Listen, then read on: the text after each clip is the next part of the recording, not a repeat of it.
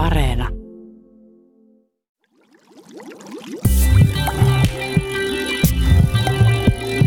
Tiede Ykkönen.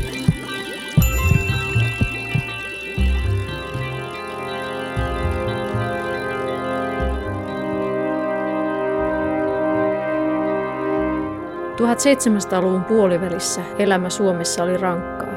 Vaikka vaikeimmista nälkävuosista, suurista kuolovuosista oltiin päästy, oli edelleen paikoin hyvin huonoja satovuosia. Maata kiersivät kulkutaudit kuten pilkkukuume ja isorokko. Ne veivät hautaan sekä lapsia että aikuisia. Vastasyntyneen suomalaismiehen elinajan odote oli noin 35 vuotta ja naisten hieman alle 40 vuotta. Tänä päivänä vastasyntyneen elinajan odote on enemmän kuin tuplat. Suomalaismiehillä noin 79 vuotta ja naisilla 84 vuotta. Kehitys on ollut huikeaa. Tänään pohdimme Tiede Ykkösessä, mitä lääketieteellisiä oivalluksia ja innovaatioita taustalta löytyy. Mitkä ovat olleet ne kaikkein tärkeimmät läpimurrot? Asiasta keskustelevat kanssani Terveyden ja hyvinvoinnin laitoksen ylilääkäri rokotetutkija Hanna Nohynök sekä Helsingin yliopiston geriatrian professori Timo Stranberg. Minä olen Mari Heikkilä. Apunamme lääketieteen tärkeimpien läpimurtojen pohtimisessa on pari listaa, joista toinen on lääketieteen konsulttiyritys ProClinicalin sivulta poimittu Top 10-lista lääketieteen edistysaskeleista. Toinen listoista on lääketieteellisen PMJ-lehden joitain vuosia sitten lukijoilleen tekemästä kyselystä saatujen ehdotusten pohjalta muodostunut Top 15 läpimurtolista. Kun PMJin lukijat saivat äänestää, mikä listalla olevista edistysaskeleista on tärkein, voittajaksi nousi sanitaatio, eli käymälähuolto ja puhdas talousvesi. Lähdetäänpä siitä liikkeelle. Aluksi langoilla etäyhteyden päässä on rokotetutkija Hanna Nuhynek. Mitä mieltä ensinnäkin olet tuosta, että sanitaatio valitaan tärkeimmäksi läpimurroksi? Se on ihan totta, koska sanitaatio, ja sillä ymmärrän en pelkästään jätehuoltoa, vaan puhtaan juomaveden että nämä kaksi vesivirtaa ei keskenänsä sekaannu, niin sillähän on huomattava merkitys. On sanottu itse asiassa, että ne tärkeimmät ihmisen terveyttä ylläpitävät asiat niin on, on puhdas ilma ja puhdas vesi ja jätehuolto ja puhdas ruoka. Ja sitten sen jälkeen menee, otetaan monta monta askelta ja sitten tulee rokotukset. Tietenkin se, kun ruvetaan puhumaan näin lääketieteen läpimurroista, niin tästäkin voi herätä kysymys, onko tämä nyt lääketieteen varsinainen läpimurto. Niin tämä on enemmän tämmöinen kehityksellinen edistysaskel. Ja varmaan tekniikan, että se, että meillä on kunnollinen jätehuolto, ulosteiden ja muiden roskien huolto, niin se ei välttämättä ole lääketiedettä niin paljon, mutta että tekniikkaa, jossa sitten mikrobiologialla on rooli, kun mietitään erilaisia filtreitä ja muita semmoisia. Vaikka puhtaan veden valmistus ja suodatus sekä jäteveden käsittely ovat tekniikkaa, taustalla on oivallus siitä, miten tärkeää on pitää jäte- ja talousvesi erillään. Tähän liittyen on historian kirjoihin jäänyt brittilääkäri John Snow, joka julkaisi 1850-luvun puolivälissä kuuluisat tutkimuksensa Lontoon koleraepidemioihin liittyen. Tuohon aikaan yleisesti ajateltiin, että kulkutaudit levisivät miasman eli myrkyllisten huurujen – niin sanotusti huonon ilman välityksellä. Mikrobeja ja niiden merkitystä ei vielä tunnettu. Snow ei uskonut tähän teoriaan. Hän ryhtyi tutkimaan koleran leviämistä Lontoossa tilastollisesti. Hän havaitsi, että esiintyvyydellä oli ratkaisevaa, mistä ihmiset saavat juomavetensä. Sairastumisia oli alueella selvästi vähemmän, mikäli kyseisen alueen vesiyhtiö otti juomavetensä Thamesin yläjuoksulta – mutta niitä oli erityisen paljon alueilla, jotka ottivat vetensä läheltä keskustaa, missä siihen oli sekoittunut jätevettä. Snow ymmärsi, että jätevesi saastutti juomaveden. Snow itse asui Lontoon sohossa, jossa niin ikään puhkesi vuonna 1854 raju paikallinen epidemia. Hän kartoitti heti haastattelujen perusteella alueen ihmisten sairastuvuuden ja paikansi taudin lähteeksi Broad Streetin yleisen kaivon. Epidemia hiipui, kun saastuneen kaivon pumpusta poistettiin kahva, eivätkä asukkaat saaneet enää käytettyä sen vettä. Jos mennään sitten näissä listoilla, molemmilla listoilla se yksi tämmöinen iso läpimurto, ja sitä on myös monissa yhteyksissä pidetty ihan kautta aikain suurimpana läpimurtona lääketieteessä on rokotukset, rokotusten kehittäminen. Jos lähdetään sitä purkamaan, niin se suurin ja hienoin edistysaskel, voiko näin sanoa, on iso rokko.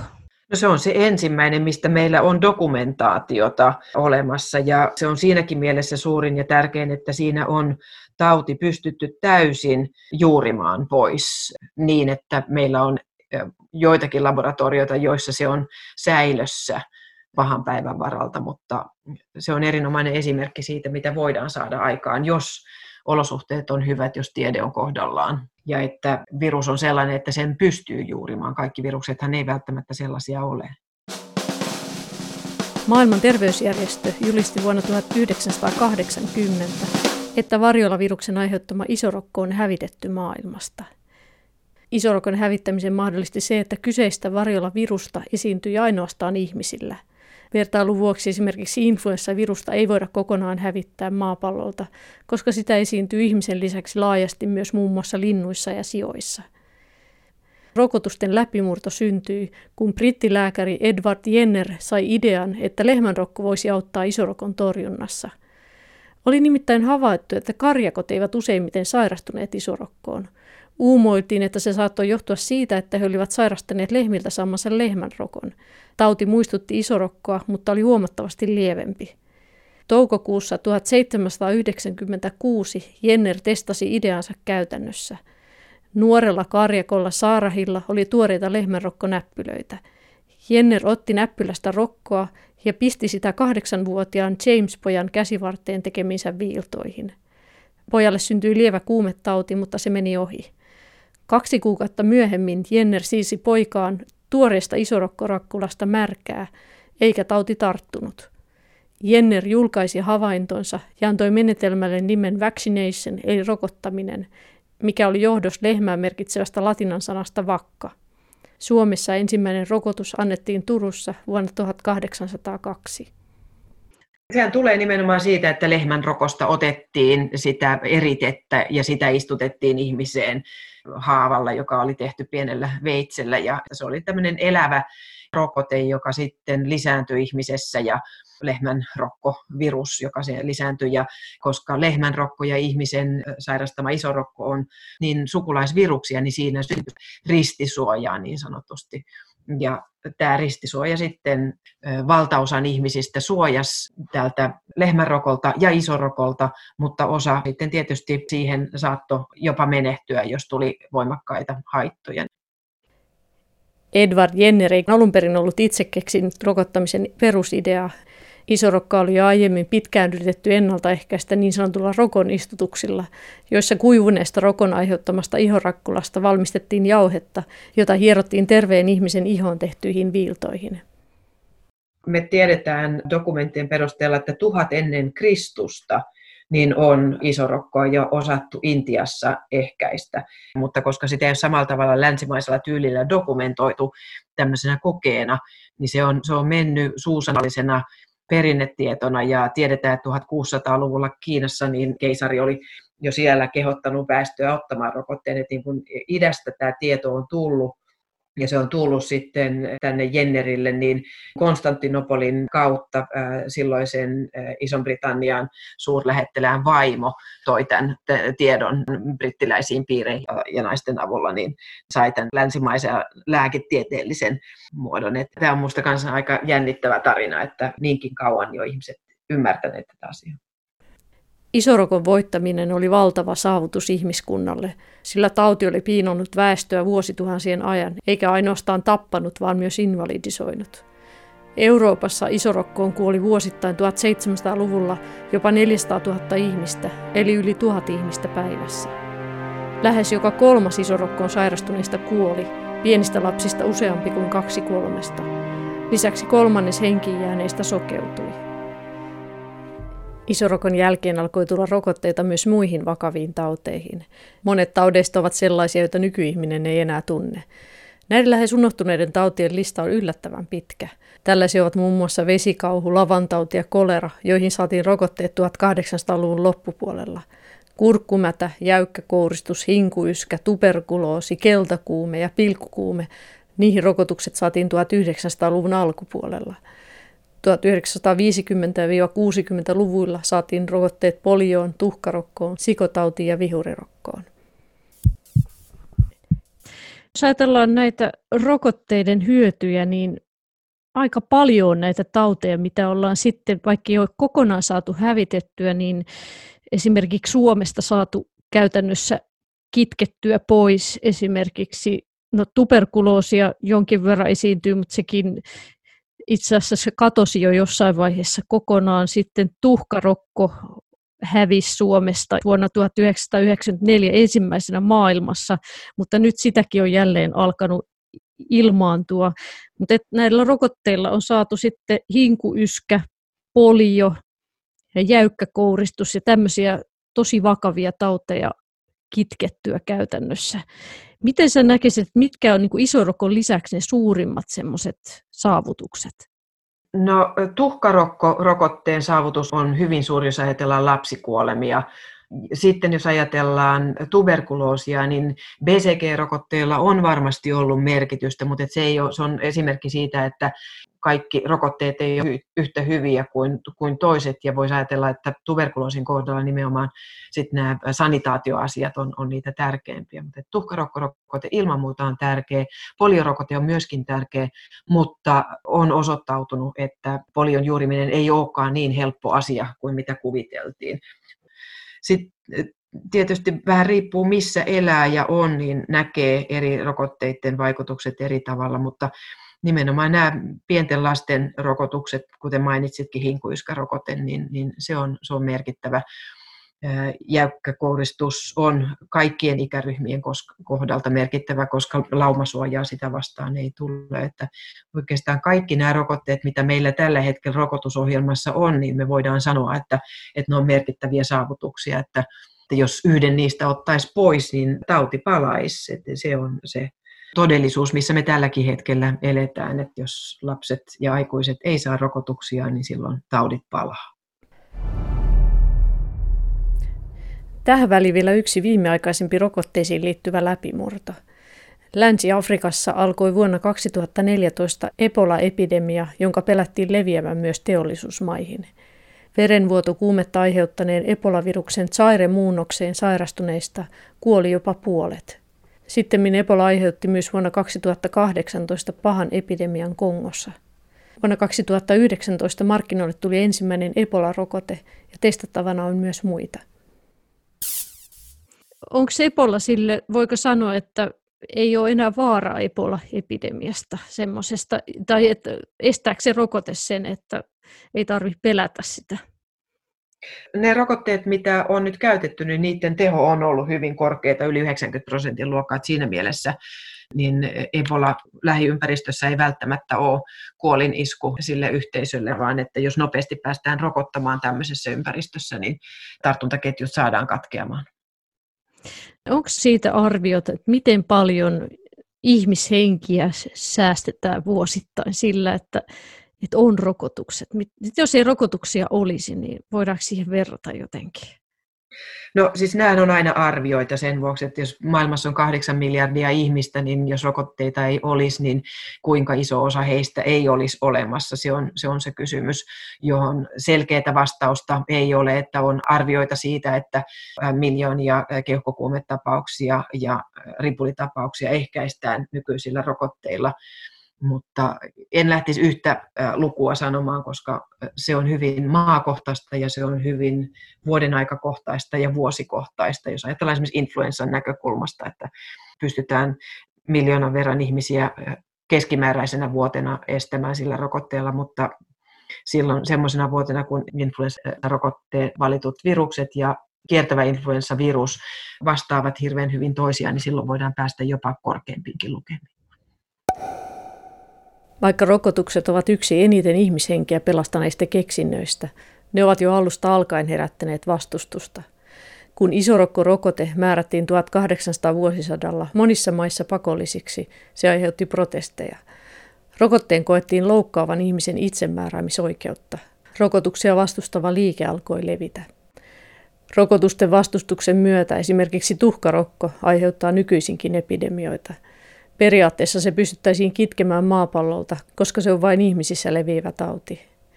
Tuhkarokon uusi tuleminen johtuu pitkälti MPR-rokotteen huonosta maineesta. Tämä maine puolestaan johtuu brittilääkäri Andrew Wakefieldin vuonna 1998 Lancet-lehdessä julkaisemasta tutkimuksesta.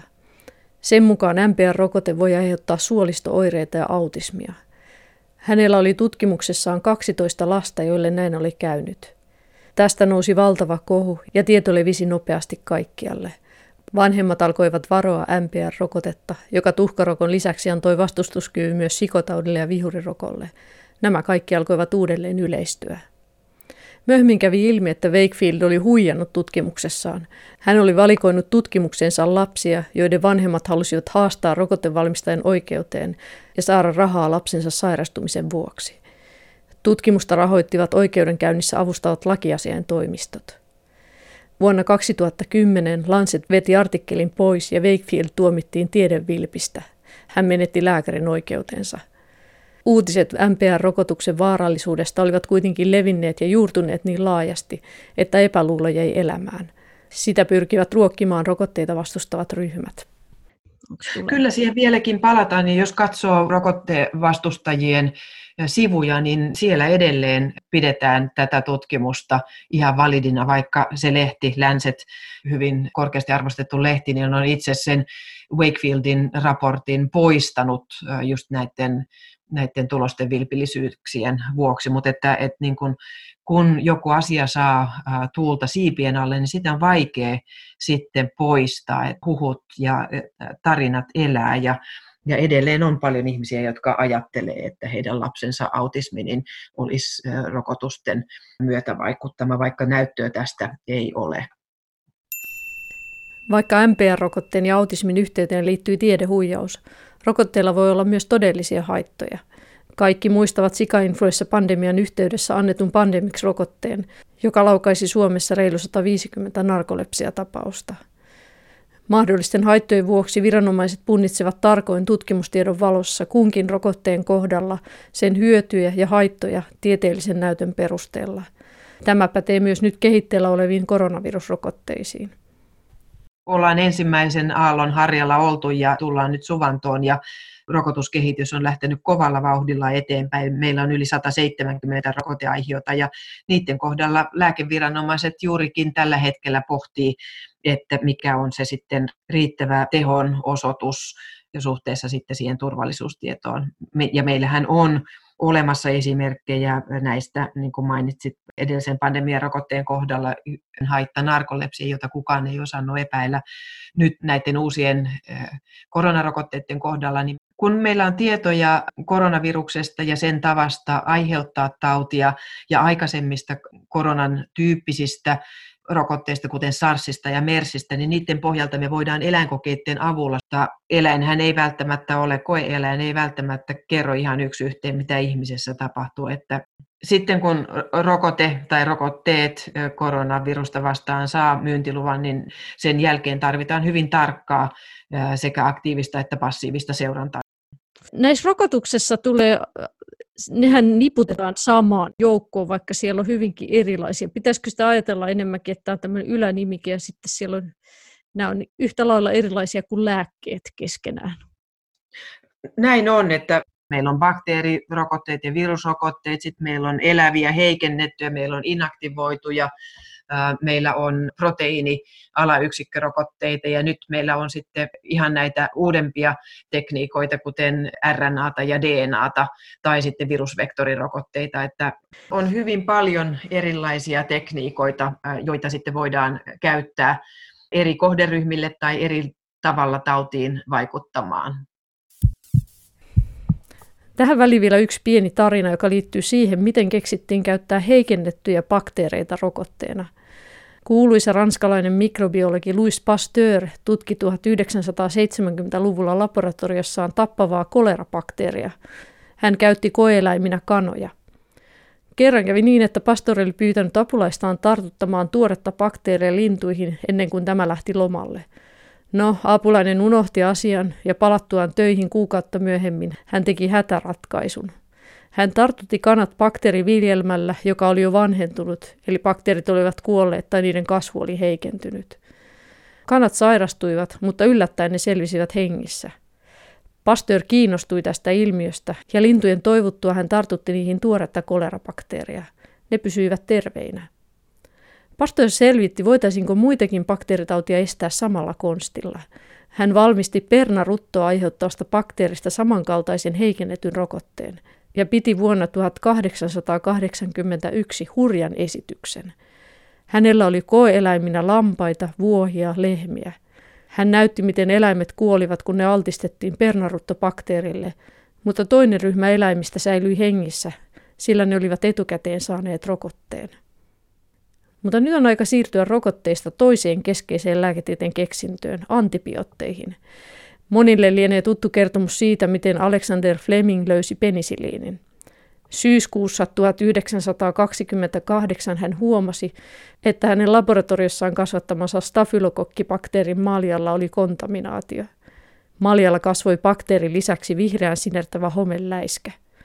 Yllätyksekseen hän näki, että homepesäkkeen ympärillä ei kasvanut bakteeria, vaan siinä oli halo, tyhjä vyöhyke. Home selvästi tuotti jotain, joka tuhosi bakteerin sen läheltä. Hän nimesi tämän yhdisteen penisiliiniksi. Tämän ensimmäisen antibiootin jälkeen niitä on löydetty lukuisia erilaisia ja ne ovat mullistaneet bakteeritautien hoidon. Mutta voidaanko sanoa, kumpi keksinnöistä on tärkeämpi, rokotteet vai antibiootit? Hanna Nohynek pohtii. No, molemmat on tärkeitä, että penisiliinin keksimisen myötähän rokotekehitys esimerkiksi pneumokokkitautia kohtaan stoppasi ihan tyystin, kun ajateltiin, että nyt ei enää rokotetta sitä tautia vastaan tarvita, kun, kun tauti voidaan hoitaa sitten, kun se tulee. Ja toihan on tietysti yksi lähestymistapa, että jos ei hyvää rokotetta ole olemassa, niin silloin on tosi hyvä, jos on hyvä ja vähän haittoja sisältävä hoito mutta ainahan se olisi parempi, jos tauti voitaisiin jo ennalta ehkäistä, ettei jouduttaisi siihen tautivaiheeseen, koska kun joudutaan tautivaiheeseen, niin ei välttämättä tiedetä, että pystytäänkö hoitamaan kaikkia. Ja nykyään penisiliinin jälkijunassahan on tullut paljon erilaisia uusia antibiootteja, mutta nyt valitettavasti bakteerit ja viruksetkin ovat sellaisia, että ne kehittää vastustuskyvyn niitä antibiootteja kohtaan, jolloin pelätään tilannetta, jossa meillä on iso arsenaali antibiootteja, mutta että niitä ei voi enää käyttää mihinkään taudinhoitoon, kun bakteerit on tullut niille vastustuskykyisiksi. Eli siinäkin mielessä rokotteiden olemassaolo on hyvä ja onkin ajateltu, että mikrobilääke vastustuskykyyn, niin paras lääke olisikin rokote. Mitä enemmän pystytään torjumaan rokotteilla, niin sitä vähemmän tarvitaan myös niitä antibiootteja sitten. Näinpä, näin juuri. Mm, mm. Nämä virusläkkeethän on, niitähän on kehitetty kyllä, mutta ne ei ole, jos ajattelee antibiootti, penisiliini, niin se oli oikeasti semmoinen tappava ase ja sillä oikeasti saatiin tämmöiset monet sairaudet niin kuin pystyttiin parantamaan, yhtäkkiä haavainfektiot ja tämmöiset, mikä vei ihmisiä hautaan aikoinaan, niin ne pystyttiin torjumaan, mutta viruslääkkeissä ei ole ihan samanlaisia läpimurtoja. Näin on, ja viruksen kohdalla se ongelma on, kun virus menee ihmisen solun sisään, niin se lääkitys pitäisi voida aloittaa niin varhain, että siitä olisi hyötyä. Ja useimmiten niin tauti tulee sitten lääkärin tietoon vasta sitten, kun ollaan jo siinä vaiheessa, että paljon viruksia on mennyt ihmisten solujen sisään ja siellä lisääntyy ja aiheuttaa oireita, että niihin on paljon vaikeampi vaikuttaa. Mutta jos ajatellaan sitten, niin sitten semmoiset, missä oikeasti on tehty läpimurtoja, niin on tietenkin tämä HIV, joka on ehkä suurimpia läpimurtoja myös lääketieteessä, että tavallaan mä muistan itsekin, kun silloin aikoinaan nuorena, niin se, sehän oli tosi pelottava sairaus. Ja se oli semmoinen, mikä tuli silloin ja sitten jotenkin ajateltiin, että tämä on nyt tämmöinen, mistä ei päästä eroon ja mikä on kuolemaksi ja tämmöistä. Niin sehän on huikeaa, että nykypäivänä siitä ollaan päästy. Tai sanotaan, että ei olla päästy, vaan että se pystytään hoitamaan sillä tavoin, että se on krooninen sairaus, joka sitten ei elinikäänkään vaikuta. Juuri näin, ja tauti pysyy hallinnassa näiden hyvien lääkkeiden ansiosta. Toki lääkkeillä joitakin sivuvaikutuksia voi olla, mutta että ei niin pahoja, etteikö eh, HIV-positiivisen elämä tänä päivänä, niin, niin se ei ole enää mikään kuolinisku, vaan ihminen pystyy elämään lähestulkoon normaalia elämää. Molemmissa lääketieteen läpimurtojen listoissa on mainittu tärkeänä läpimurtona mikrobiteorian kehittäminen – Taustalla on se, että pitkään ajateltiin kulkutautien syntyvän spontaanisti. Ei ymmärretty, että ne leviävät kosketus- tai pisaratartuntana ihmisestä toiseen. Mikrobiteorian taustalla olivat muun muassa John Snown havainnot koleran leviämisestä Lontoossa sekä Louis Pasteurin yksinkertaiset kokeet 1860-luvulla. Pasteur altisti steriiliä pullossa olevaa kasvulientä ilmalle, mutta suodatti ensin ilman, jolloin liemessä ei kasvanut mitään. Hän siis osoitti, ettei kyse ollut mistään spontaanista sikeämisestä. Saksalainen lääkäri nobelisti Robert Koch sai osoitettua 1870-luvulla, että pernaruton aiheutti maaperässä asuva bakteeri. Hän myös kehitti kriteerit, joilla voitiin luotettavasti osoittaa, että sairaus oli mikrobin aiheuttama. Näiden Kohin postulaattien mukaan ensinnäkin mikrobin on löydettävä runsaana taudista kärsivästä yksilöstä, mutta sitä ei saa esiintyä terveissä yksilöissä. Mikrobi pitää pystyä myös eristämään sairastuneesta ja viljelemään laboratoriossa – Viljelyn mikrobin pitäisi aiheuttaa tauti jälleen terveessä yksilössä, ja samalla tavoin mikrobi pitäisi pystyä jälleen eristämään sairastuneesta. Mikrobiteoria on se, että kun osoitetaan eliö, pieneliö, bakteeri tai virus ja siirretään se ihmisestä toiseen, niin silloin saadaan se tauti aikaan. Et se on Kohin postulaatti, siinä saadaan se syy-seuraussuhde, ja tämähän on hirveän tärkeä konsepti rokotteen kehittämisen kannalta. Yksi melko arkiselta kuulostava läpimurto, joka nousee esiin BMJ-lehden listalta, on nestehoito. Maailman terveysjärjestö on listannut sen yhdeksi turvallisimmista ja tehokkaimmista hoidoista. Nestehoito tarkoittaa yksinkertaisesti sitä, että esimerkiksi ripulia tai muuta kuumetautia sairastavalle juotetaan kuivumisen estämiseksi sopivaa suoloja sisältävää vettä. Vaikka nykyisin tämä kuulostaa itsestään selvältä, suun kautta annettava nestehoito yleistyi laajasti länsimaissa vasta 1970-luvulla. Taustalla olivat intialaislääkäri Hemendra Chatterjeein Lancet-lehdessä vuonna 1957 julkaisemat tulokset, jotka osoittivat, että suun kautta annettava nestehoito auttoi koleran hoidossa. Osin tämän yksinkertaisen hoidon yleistymistä länsimaissa hidasti se, että nestehoidosta tiputuksen kautta oli tullut yleinen tapa hoitaa kuivumista. Tämän menetelmän oli kehittänyt jo vuonna 1831 irlantilaislääkäri William Brooke O'Shaughnessy kolerapotilaita hoitaessaan. Jos sulla on vakava infektio, ei tarvitse välttämättä olla siis ripulitauti, vaan että vakava kuumetauti, jossa ihmisen koko yleistila laskee, niin siinä se nesteytys on hirveän tärkeä. Ja silloin, jos se nesteytys on mietitty niin, että siinä on suolat ja sokerit tasapainossa, niin se on nimenomaan pieniä lapsia, pienten lasten ripulitauteja varantanut, että on saatu lapsia säästettyä elämälle, mutta että monissa muissakin on tärkeä hoitomuoto. Jos katsoo näitä läpimurtoja listoja, näitä kahta niin. listaa, niin ihan jos yleisesti arvioit, niin onko tässä niin kuin olennaisimmat läpimurrot? Niin, mietin, että kuinka paljon sitten nämä uudet teknologiat, kuinka paljon niitä voidaan pitää sitten läpimurtoina. Mutta että kyllähän tuohon on kerätty valtaosa niistä, mitä me ajatellaan, mikä on mahdollistanut länsimaalaisen ihmisen elämänkaaren pituuden ja elämänlaadun paranemisen. Tässä vaiheessa otamme etäyhteyden geriatrian professori Timo Strandbergiin. Hän tutkii vanhenemista ja sitä, miten ihmiset pysyvät hyväkuntoisina myös elämän ehtoopuolella. Vielä 50 vuotta sitten oli harvinaista, että suomalainen eli yli 100-vuotiaaksi. Satavuotiaita oli tuolloin parikymmentä. Nyt heitä on lähes tuhat. Ohjelman alussa puhuttu syntymähetken elinajan odote antaa itse asiassa todellista negatiivisemman kuvan.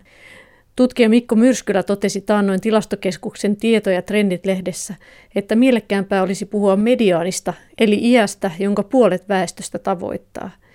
Esimerkiksi 70-luvun puolivälissä syntyneiden suomalaisten eliniän mediaani on 86 vuotta pojille ja 91 vuotta tytöille. Eli luvut ovat aika huikeita. BMJ-lehden lukijat nostivat lääketieteen tärkeimmäksi läpimurroksi sanitaation ja puhtaan veden, mutta asia voi ajatella monelta kantilta.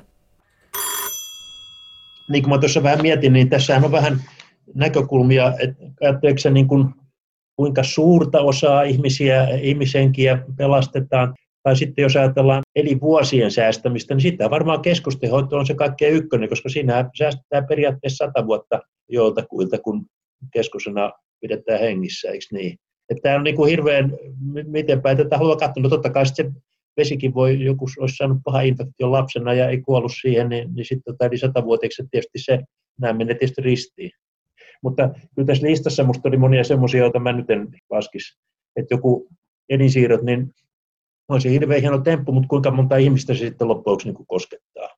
Jos sä katsot taas siltä kannalta, niin onko se nyt sitten niin tärkeä. Taas sitten sen ihmisen kohdallahan se on hirveän tärkeä.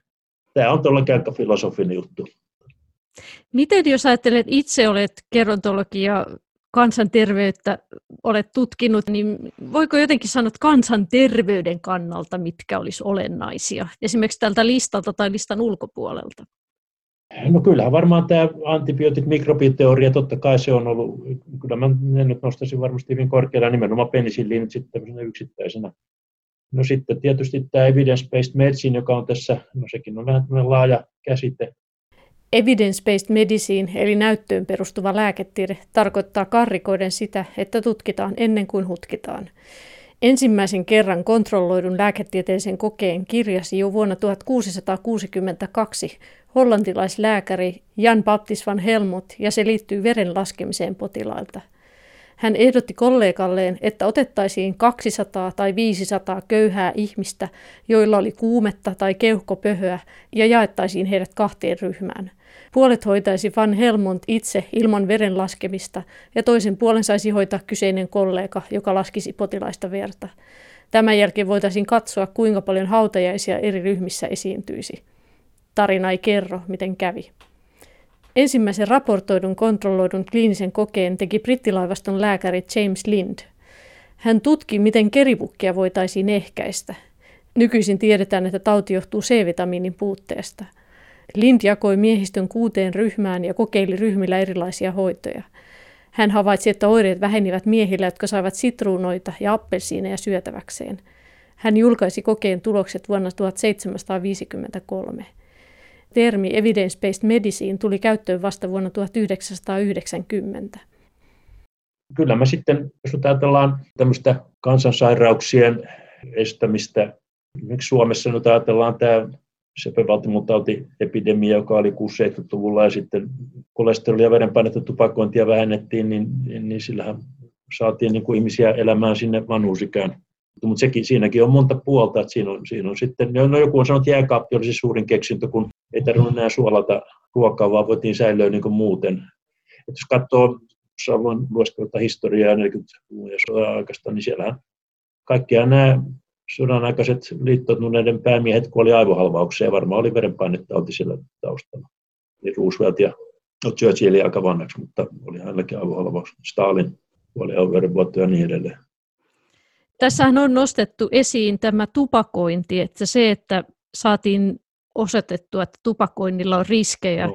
niin se nähdään, että se on suuri, koska silloin joskus, mä katsoin itse asiassa, että tuolla esimerkiksi Yhdysvalloissa paikoin oli sillä tavoin, että 1935-39 miesten keuhkosyöpien määrä lisääntyi 220 prosentilla. Joo. Ja tällaisia valtavia nousuja nähtiin. Sitten ajan myötä vasta saatiin osoitettu, että tupakointi oli se syy siinä. Se, se, on, tärkeä, se on tärkeä juttu. Ja jos ajatellaan, kuinka paljon miehet tupakoi, suuri osahan tupakoi vielä Suomessakin varmaan 50-luvulla että tota, on, on, sillä ollut iso merkitys. Ja, ja tupakoinnillahan ei pelkästään keuhkosyövän kannalta, vaan sehän on sitten yhdistyy näihin valtimotauteihin. Ja sitten jos ajatellaan vanhuutta, niin tämä vanhuuden haurastuminen kerästen ja sehän, siinähän on tupakoinnin kanssa ilman muuta osuutta. Tietysti aika monet sitten kuolee tupakojat, niin ettei ne kerkeä sinne vanhuusikään varsinaisesti, mutta kuitenkin niin se on, se on, tupakointihan on hirveän monipuolisesti haitallinen ja, ja kyllä se todistaminen, joka 50-luvulla tehtiin, että tupakointi on todella vaarallista, niin, niin on se ilman muuta kulutollista. Mä ihan samaa mieltä. No sitten tuossa molemmissa listoissa kyllä löytyy tämä kuvantaminen, lääketieteellinen kuvantaminen. No. Eli se, että pystytään röntgen, mikä sen merkitys, miten itse näet sen merkityksen? Onhan se ilman muuta, että siinä nähdään pintaa syvemmälle ja, ja tietysti sitten vielä tämä, tämä tota, tietokonekuvaus oli sitten ihan uusi. Kyllähän se mullisti aivojen kuvantamista oleellisesti, kun tehtiin aika rankkoja tutkimuksia vielä 70-luvulla ja sitten kun rupesi tämä tietokonekuvaus syrjäyttää ja sitten magneettikuvaus sitten vielä, mutta mut sehän oikeastaan pienempi hyppy ollut sitä magneettikuvauksesta, koska se tietokonekuvaus oli se suuri hyppäys. Totta kai se että diagnostiikka on parantanut ihan, ihan oleellisesti. Kyllä se minusta kuuluu ilman muuta tähän listaan. Röntgensäteet on nimetty löytäjänsä saksalaisen fyysikon Wilhelm Konrad Röntgenin mukaan. Hän havaitsi uuden tyyppisen läpäisevän säteilyn sattumalta tutkiessaan katodisäteitä marraskuussa 1895. Tarkemmissa tutkimuksissa Röntgenin löytämä X-säteilyksi nimeämä säteily tunkeutui niin paperin, puun kuin kädenkin läpi, ja tämä johti nopeasti lääketieteellisiin sovelluksiin. Röntgen itse kirjoitti aiheesta vain kaksi artikkelia, mutta pian röntgensäteilyyn liittyen ilmestyi jo satoja julkaisuja. Röntgen sai Nobelin palkinnon, mutta ei pitänyt esitelmää ja kieltäytyi hakemasta keksinnölleen patenttia eettisiin syihin vedoten. Hän ei myöskään halunnut, että säteilyä nimettäisiin hänen mukaansa. Tämä toive jäi toteutumatta. Tosin anglosaksisissa maissa säteitä kutsutaan yhä X-säteeksi. Muita tärkeitä kuvantamismenetelmiä ovat muun muassa ultraäänikuvantaminen, jota alettiin käyttää lääketieteessä 1950-luvulla, esimerkiksi vatsaontelon ja sikion tutkimuksissa. Vuonna 1967 kehitetystä tietokonetomografiakuvauksesta tuli nopeasti tärkeä diagnostiikan perusmenetelmä – se pohjautuu niin ikään röntgensäteilyyn. Yleisesti käytössä on nykyisin myös vuonna 1973 kehitetty magneettikuvaus, joka perustuu ydinmagneettiseen resonanssiin. Jos ajatellaan sellaisia, jotka on todella muuttanut niin kuin lääketiedettä, niin kuvantaminen, rokotteet tietysti, anestesia, totta kai sehän ihan pystyttiin tekemään toimenpiteitä. Totta kai kirurgia pystyttiin harrastamaan yhtä ja toista tekemään ilman anestesiaakin, mutta se oli hirveän tuskallista ja tietysti on toimenpiteitä, joita ei sitä pystytty kerta kaikkiaan tekemäänkään ilman. Miten jos ajatellaan tuota anestesiaa, sekin on tosiaan molemmilla näillä listoilla, niin se, että pystytään ihminen nukuttamaan operaation, niin vaikka äkkiseltä ajattelee, että se on, siinä on mukavuustekijä, mutta toisaalta ihminen saattaa kuolla ihan siihen kipuun, shokkiin, kipusokkiin. Niin, niin, kyllä, joo. Eikä ollut niin vahvoja kiinnipitäjiä, että olisi pystytty No tietysti sitten joku keuhko rintaontelon leikkauksen ei onnistunut ennen kuin, ennen kuin sitten pystyttiin hallitsemaan se painemuutos siinä. Ennen kuin anestesia tuli käyttöön 1800-luvun puolivälissä, leikkaukset olivat useimmiten viimeinen epätoivoinen yritys potilaan pelastamiseksi. Tosin monesti potilaat mieluummin valitsivat kuoleman, kun suostuivat brutaaliin operaatioon. Leikkausten yhteydessä koetettiin kyllä käyttää kaikenlaisia kipua lievittäviä aineita, kuten alkoholia, kokainia, ooppiumia ja myöhemmin myös typpioksidia. Tiettävästi ensimmäinen onnistunut leikkaus nukutuksessa tapahtui lokakuussa 1846 yhdysvaltalaisessa sairaalassa – Nukutusaineena oli eetteri, jota potilaalle annosteli hengityksen kautta nuori hammaslääkäri ja keksiä William Morton, joka oli aiemmin kokeillut ainetta spanieliin ja yhteen apulaiseensa. Arvostettu kirurgi John Collins Farren oli antanut nyt luvan kokeilla menetelmää potilaalla, jolta hän aikoi leikata niskassa olevan kasvaimen. Paikalla oli joukko lääkäreitä katsomassa. Kertomuksen mukaan Morton tuli paikalle vartin myöhässä ja kirurgi oli jo tarttumassa veitseen – Morton kaivoi nopeasti esiin lasipullon ja potilas hengitti eetteriä keuhkoihinsa. Parin minuutin päästä hän oli unessa. Kirurgin suureksi yllätykseksi potilas ei näyttänyt tuntevan kipua, kun hän tämän jälkeen veti viillot ja poisti kasvaimen. Näytöksen jälkeen Varren kääntyi katsojien puoleen ja sanoi, Hyvät herrat, tämä ei ole humbuukia. Tästä alkoi anestesian menestys. Tieto levisi sanomalehdissä ja otsikoissa kuulutettiin, että olemme voittaneet kivun. Anestesia levisi kaikkialle maailmaan. Melko pian tämän jälkeen yleisimmin käyttöön otettiin nopeammin vaikuttava kloroformi, joka ei aiheuttanut yhtä paljon oksentelua eikä ollut yhtä herkästi syttyvää. Sen käyttö yleistyi nopeasti ja saavutti myös kuninkaallisen hyväksynnän. Vuonna 1853 John Snow antoi sitä Englannin kuningatar Victorialle, kun tämä synnytti prinssi Leopoldin. Kloroformin käyttö oli kuitenkin riskialtista, sillä varomattomasti annosteltuna potilas saattoi vaipua ikiuneen. Tämän johdosta alettiin kouluttaa erityisiä lääkäreitä tai hoitajia, anestesiologeja, jotka hoitivat nukuttamisen. Vielä pitkään oli kuitenkin niin, että vaikka nukutus ja leikkaus onnistuivat hyvin, potilas saattoi kuolla. Sairaaloissa hygienia oli heikkoa ja potilas saattoi saada haavatulehduksen tai muun infektion. Se, se on mikä mielenkiintoista on muuten tuossa BMJin listassa on se, että, että tämän anestesian lisäksi siellä on vielä erikseen mainittu sitten klooripromatsiini, rauhoittava lääke. No, klooripromatsiini oli varmasti siinä mielessä siis mielisairauden psykoosien hoidossaan. Sehän on ollut todella, kyllä mä kanssa sen hyvinkin tuohon listaan laitan ja kyllä nämä psykelääkkeiden ansiota on kuitenkin se, että on sitten päästy tästä laitoshoidosta eroon. Klooripromatsiinia valmistettiin ensimmäistä kertaa joulukuussa 1950. Se oli alun perin kehitetty nukutuslääkkeeksi, mutta siihen tarkoitukseen se toimi heikosti. Sillä oli vain rauhoittava vaikutus. Sen sijaan lääkettä kokeiltiin jo seuraavana vuonna parisilaisessa mielisairaalassa psykoosipotilaille. Se oli ensimmäinen lääke, joka vähensi psykoottisuutta. Potilaat kykenivät kommunikoimaan ja ajattelemaan itsenäisesti. En ole psykiatri, mutta olen aikanaan ollut psykiatrisessa sairaalassa töissä, jossa oli, oli 800 potilaspaikkaa ja se on kai jonkinnäköinen kylpylä se laitos, niin kuin ne monet muutkin. Että onhan se niin kuin muuttanut. No siinä nyt oli se ensimmäinen, sitten on tietysti tullut siitä parannettuja painoksia sen jälkeen.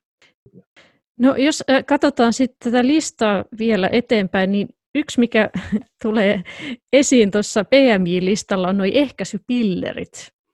Joo, kyllä.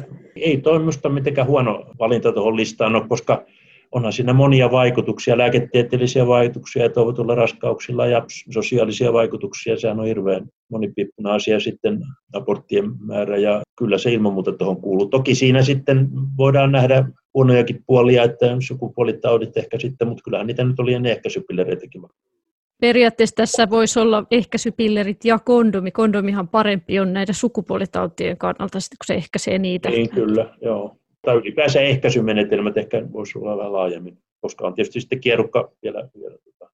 Itse taannoin selvittelin tätä, että miten Suomessa on ollut tilanne, niin siis itse asiassa 1950-luvulla vasta tuli aborttilaki ja sitä ennen kun ei ollut mitään ehkäisykeinoja, niin sitten tosi paljon naisiakin menehtyi sitten laittomien aborttien vuoksi, että, että se on ollut niin todella iso juttu. Nykypäivänä se tuntuu ihan, koska se on niin itsestään selvä asia, niin se ei enää tunnu niin isolta asialta.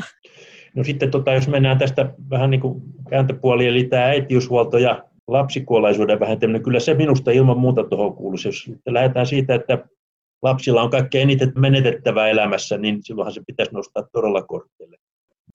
Sitten täällä on tämmöisiä DNA-rakenne esimerkiksi täällä BMJin listalla. Joo. No onhan se tietysti tieteellisesti totta kai merkittävä ja, ja se antaa sitten, sehän vaikuttaa tietysti monen asiaan, mutta tässä on niin hirveän erilaisia, että vaikea panna näitä niin kuin sillä tavalla järjestykseen. Joku joku tota, sanotaan vaikka mikrobiteoria, joka, joka tuolla on, eli taudin aiheuttaja. Totta kai se on tärkeä, ja tavallaan sehän on ollut taustana antibioottien ja mikrobilääkkeiden taustalla, ja Tämä vaikea näitä niin kuin asettaa jotenkin rinnakkain, että se riippuu ihan siitä, mitä kannattaa katsoa asiaa. Mm. Tässä varmaan näissä molemmilla listoilla on kuitenkin aika paljon tähän mikrobeihin liittyvää. Mikrobithan on sitten taas ehkä sen kuolleisuuden kannalta ollut aikoinaan tosi olennainen asia. No, tänä keväänä ja talvena olemme huomanneet, että edelleenkin tämä pitää paikkansa, eli, eli mm. virukset heiluttelee maailmantaloutta ja muuta, että sillä on, vaikutukset on todella silloin, kun mennään pandemiatasolle, niin ne on todella isoja. Yksi, mikä täällä on mainittu listalla, on tämä immunoterapia, eli syövän immunohoidot, eli puolustusjärjestelmään kohdistuvat hoidot.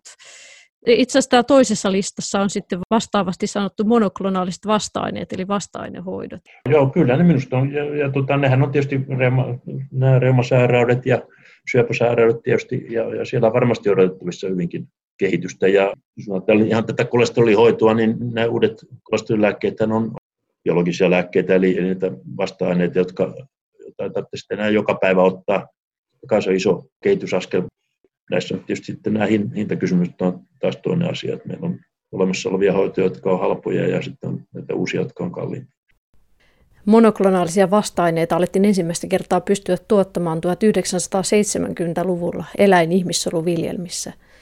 Ne ovat yhdisteitä, joita puolustusjärjestelmän solut tuottavat ja jotka sitoutuvat juuri tiettyyn aineeseen, esimerkiksi viruksen pintarakenteeseen. Kun vasta-aine on sitoutunut, puolustusjärjestelmä havaitsee kohteen ja pyrkii tuhoamaan sen. Esimerkiksi monet uusista syöpälääkkeistä tai autoimmuunisairauksien, kuten reuman hoitoon käytettävistä lääkkeistä, ovat vasta-aineita. Immunohoitoja on myös muunlaisia.